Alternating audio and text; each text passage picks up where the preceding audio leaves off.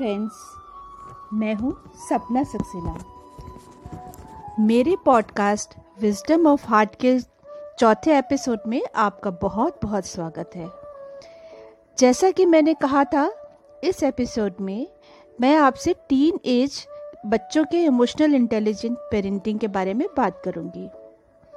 ये पेरेंटिंग का सबसे बड़ा चैलेंजिंग पीरियड है। क्यों? ये मैं आपको बताती हूँ। पहली बात तो ये है कि ये उम्र जीवन का वो पड़ाव होता है जिसमें जीवन के सबसे ज़्यादा महत्वपूर्ण निर्णय लिए जाते हैं। जैसे कि किन जीवन मूल्यों या लाइफ वैल्यूज़ को जीवन में फॉलो करना है। अगर बच्चा एक कंफर्टेबल और लग्जीरियस लाइफ स्टाइल को फॉलो करना चाहता है तो उसे अपने कैरियर का चुनाव उसी दिशा में करना होगा, जहाँ वो अच्छी फाइनेंशियल ग्रोथ पा सके। यदि बच्चा एक शांत और सुखमय जीवन जीना चाहता है, जिसमें बेसिक ज़रूरतों के साथ साथ अपने लिए भी टाइम हो और स्पेस हो तो कैरियर उस दिशा में चूज़ करना होगा। यदि बच्चा आर्ट की फ़ील्ड में अपना नाम कमाना चाहता है तो उसे इनिशियल स्टेज पर होने वाले संघर्ष के लिए अपने आप को तैयार करना होगा। और क्योंकि ये एक हाई रिस्क फ़ील्ड है इसमें जीवन यापन के लिए एक प्लान बी भी तैयार रखना होगा। अगर वो स्पोर्ट्स के फ़ील्ड में जाना चाहता है तो उसे बचपन से बहुत मेहनत करना होगी और अपने आप को मेंटली और इमोशनली भी स्ट्रांग बनाना होगा स्पोर्टिंग स्पिरिट के लिए। ये भी हो सकता है कि कोई व्यापारिक बैकग्राउंड का ना होने के बावजूद अपना स्टार्टअप बिज़नेस करना चाहे। तो इस तरह के कई अलग अलग दृष्टिकोण हो सकते हैं और अलग अलग ऑप्शन हो सकते हैं। तो इस चीज़ को पहचानना और सही असेसमेंट कर पाना पेरेंट्स के लिए बहुत डिफ़िकल्ट हो सकता है। याद रखिए कि इस पीरियड में बच्चा डिपेंडेंट से इंडिपेंडेंट फेस ही ओर बढ़ रहा है। वो अपने आइडेंटिटी या पहचान की तलाश में है। और उसकी इस तलाश में आपको उसका सपोर्ट करना है। लेकिन जनरली क्या होता है कि सभी पेरेंट्स अपने बच्चे के लिए सुरक्षित, कम जोखिम से भरा और कम परेशानियों से भरा भविष्य चाहते हैं। इसलिए वो बच्चों को उस डायरेक्शन में पुश करना चाहते हैं, जहाँ अच्छी फाइनेंशियल अर्निंग हो और ऐसा जॉब हो, जिसे समाज में इज़्ज़त की नज़र से देखा जाता हो। इसमें बिल्कुल भी कोई बुराई नहीं है। मगर बच्चा भी अगर इसी तरह से सोचता हो तो। पर क्या होता है कि अक्सर बच्चा की अपनी स्वतंत्र सोच विकसित नहीं हो पाती। ये समझने के लिए कि वो असल में चाहता क्या है। वो अपनी पहचान किस क्षेत्र में बनाना चाहता है। और इसी कारण वो अपने पेरेंट्स की सोच को ही सही समझकर उनके निर्णय और गाइडेंस को फॉलो करता है।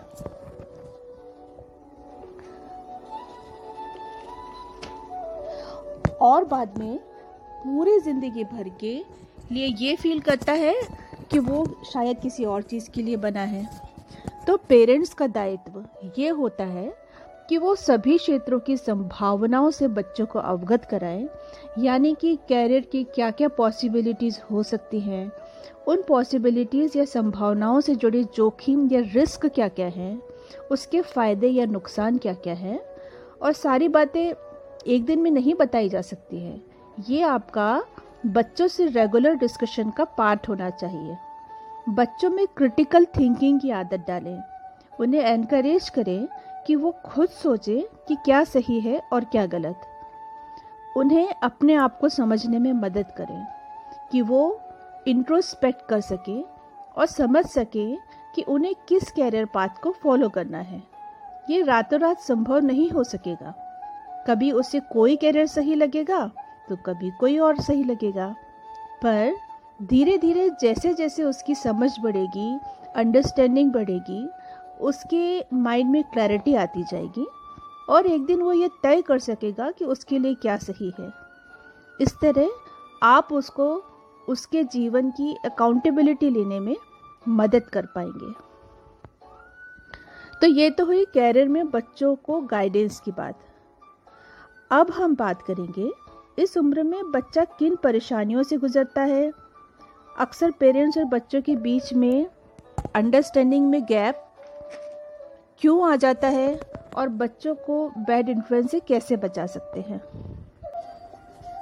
पिछली जनरेशन की अपब्रिंगिंग और इस जनरेशन की अपब्रिंगिंग में बहुत बड़ा फ़र्क है और ये फ़र्क बहुत साफ़ है।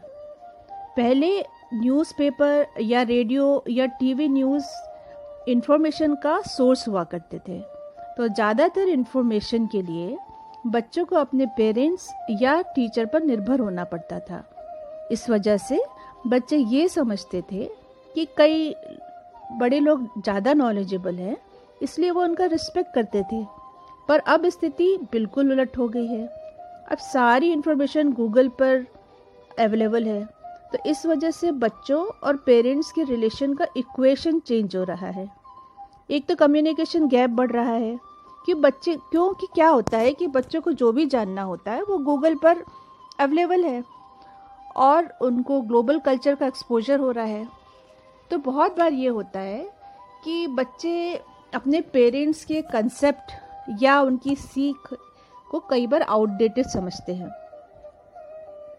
देखिए, पहले क्या होता था कि माँ के हाथ का खाने की डिमांड बहुत ज़्यादा हुआ करती थी। पिछले जनरेशन में बहुत लोकप्रिय हुआ करती थी। लेकिन अब वो भी धीरे धीरे ख़त्म हो रही है। उसकी जगह जोमेटो और स्विगी लेती जा रही है। ये मैं आपको बता रही हूँ कि किस तरह से कल्चरल चेंज आ रहा है दोनों जनरेशन में। पहले जॉब इतने ज़्यादा डिमांडिंग नहीं हुआ करते थे। वर्किंग आवर्स भी इतने ज़्यादा लंबे नहीं हुआ करते थे। पर अब क्या है कि पेरेंट्स खुद जॉब के बाद इतने ज़्यादा थके हुए होते हैं कि उन्हें अपने बच्चों के साथ सफिशिएंट टाइम बताने को मिल ही नहीं पाता। बच्चे भी पढ़ाई के एक्सेसिव बोझ से दबे हुए होते हैं।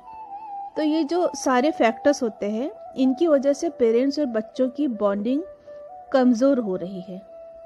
लेकिन जैसा कि मैंने आपको पहले बताया था, टीन एज या किशोरावस्था जीवन का सबसे महत्वपूर्ण पीरियड है, क्योंकि इसमें जीवन की नींव रखी जाती है और इसीलिए पेरेंट्स का रोल बहुत अहम होता है। पर बदलती परिस्थितियों के साथ, बच्चों के साथ इफ़ेक्टिव कम्युनिकेशन चुनौतीपूर्ण होता जा रहा है। तो क्या करना चाहिए?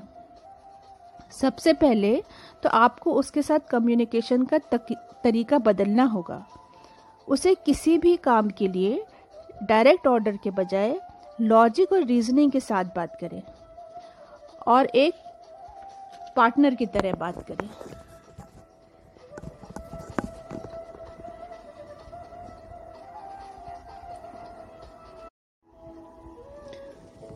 फॉर एग्ज़ाम्पल अगर खाना बनाते हुए माँ ये चाहती है कि बच्चा डिनर टेबल तैयार कर दे और अगर बच्चे को ऑर्डर करती है तो बहुत संभावना है कि बच्चा कहेगा, माँ, मैं अभी होमवर्क कर रहा हूँ, प्लीज़ किसी और को बुला लो। पर यदि माँ ये कहती है कि, बेटा, देर हो रही है डिनर के लिए, हम अभी रोटी बना रहे हैं, तुम तब तक डिनर टेबल तैयार कर दोगे क्या? तो बेटा कहेगा, माँ, बस दो मिनट रुको मैं ये वाला क्वेश्चन ख़त्म करके लगा देता हूँ। इस इंफॉर्मेशन एज में बच्चों की गूगल स्ट्रेंथ को यूज़ करें। इससे उसे प्राउड फील होगा। जैसे कि किसी दिन उससे कहें, बेटा, सांभर की रेसिपी गूगल से निकाल, निकालोगे क्या? आज हम कुछ अलग तरीके से बनाना चाहते हैं। वो तुरंत ही तरह तरह की रेसिपी निकालेगा। उससे डिस्कस करें, कौन सी रेसिपी सही रहेगी। जब आप बताएँगी तो बच्चा इंटरेस्ट के साथ आपका पार्टनर बना रहेगा और जब सांभर का स्वाद कुछ अलग और बेहतर होगा तो वो खुशी महसूस करेगा, क्योंकि इसमें उसका भी कंट्रीब्यूशन है। तो ये कुछ उदाहरण है बच्चे को फैमिली का पार्ट महसूस कराने के लिए और अच्छा कम्युनिकेशन रखने के लिए। यानी कि मैं आपको यही समझाना चाहती हूँ कि आपका जो बच्चे से कम्युनिकेशन का स्टाइल होता है, वो अथॉरिटेटिव ना होकर थोड़ा फ्रेंडली हो और उसको एक पार्टनर की तरह ट्रीट करें।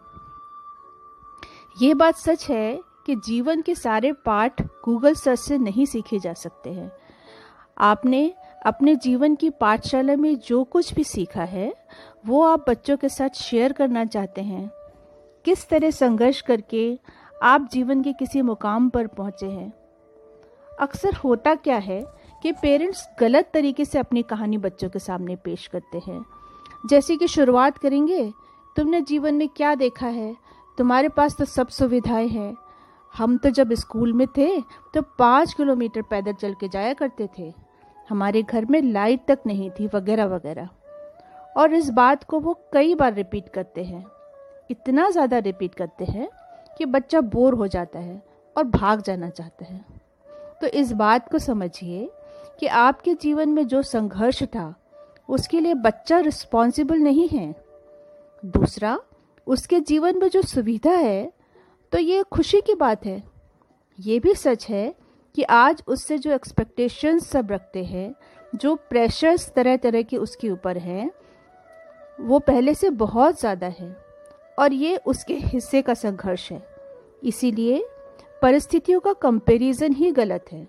इससे आप उससे अपनी दूरी को और बढ़ा लेंगे। इसके बजाय आप अपनी कहानी को सीधे और साफ़ ढंग से कहें। जैसे कि, हमारा स्कूल घर से पाँच किलोमीटर दूर था। हम पैदल जाते थे कभी कभी बहुत थक जाते थे। पर हमें खुशी है कि हमारी मेहनत एक दिन रंग लाई और हम कुछ बन सके। बेटा, हमने यही देखा कि एक दिन मेहनत का फल ज़रूर मिलता है। इसीलिए किसी भी तरह का संघर्ष हो तो घबराना नहीं चाहिए और कंसिस्टेंसी के साथ अपना काम करते रहना चाहिए। अगर आप इस तरह से कहेंगे तो बच्चा आप पर गर्व महसूस करेगा और आपकी कहानी से, आपके संघर्ष से कुछ सीखेगा। ये वो समय होता है जब बच्चा अपने बारे में कॉन्शियस होने लगता है कि वो कैसा दिखता है, उसका कलर कैसा है, उसकी हाइट कैसी है, वो मोटा है कि दुबला है। ये सारी चीज़ें उसके लिए मायने रखते हैं और वो इनके लिए बहुत सेंसिटिव होता है, जो कि बहुत स्वाभाविक है। तो ऐसा कोई भी कमेंट ना करें, जिससे उसका आत्मविश्वास डगमगाए और उसे इतना मज़बूत बनाए कि बाहर का कोई भी व्यक्ति उसे ठेस ना पहुँचा सके। ये तभी संभव हो पाएगा जब वो आंतरिक व्यक्तित्व को खूबसूरत और कॉन्फिडेंट बनाएगा और ये उसके पेरेंट्स को उसकी योग्यताओं पर विश्वास से ही आ सकेगा। इस उम्र में एक और बहुत बड़ी चिंता का कारण हो सकता है वो ये कि साथी बच्चों का बैड इन्फ्लुएंस क्योंकि इस उम्र में बच्चा सभी चीज़ों को एक्सप्लोर करना चाहता है।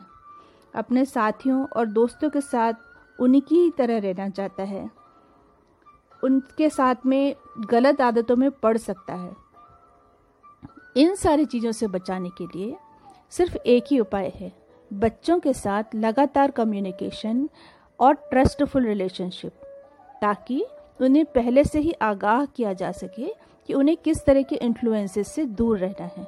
अन्यथा उसके कॉन्सिक्वेंसेस क्या हो सकते हैं? और परिणाम क्या हो सकते हैं?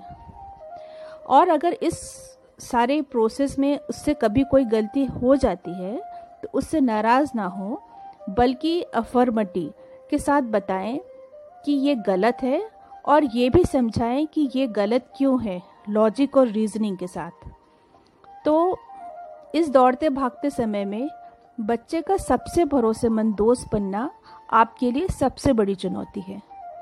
ऐसा दोस्त जो कि फिलोसफर और गाइड भी हो, आपको बहुत ही इमोशनली इंटेलिजेंट तरीके से उसे हैंडल करना है, ताकि वो एक इंडिपेंडेंट, क्रिटिकल थिंकर बन सके, अपने जीवन से संबंधित महत्वपूर्ण निर्णय ले सके और एक संवेदनशील, जिम्मेदार इंसान बन सके और बुरे इन्फ्लुएंसेस से बच सके। तो दोस्तों मैं आशा करती हूँ कि आपको ये एपिसोड बहुत पसंद आया होगा और यूज़फुल लगा होगा। वैसे तो ये विषय बहुत ही बड़ा है और ऐसी बहुत सारी चीज़ें हैं जिनको मैं एक छोटे से एपिसोड में कंप्लीट नहीं कर सकती हूँ। फिर भी मैंने कोशिश की है कि ये कुछ ना कुछ प्रकाश इस उम्र की समस्याओं पर और पेरेंट्स की पेरेंटिंग के तरीके पर प्रकाश डाल सके। तो थैंक यू वेरी मच अगले एपिसोड में फिर मिलते हैं।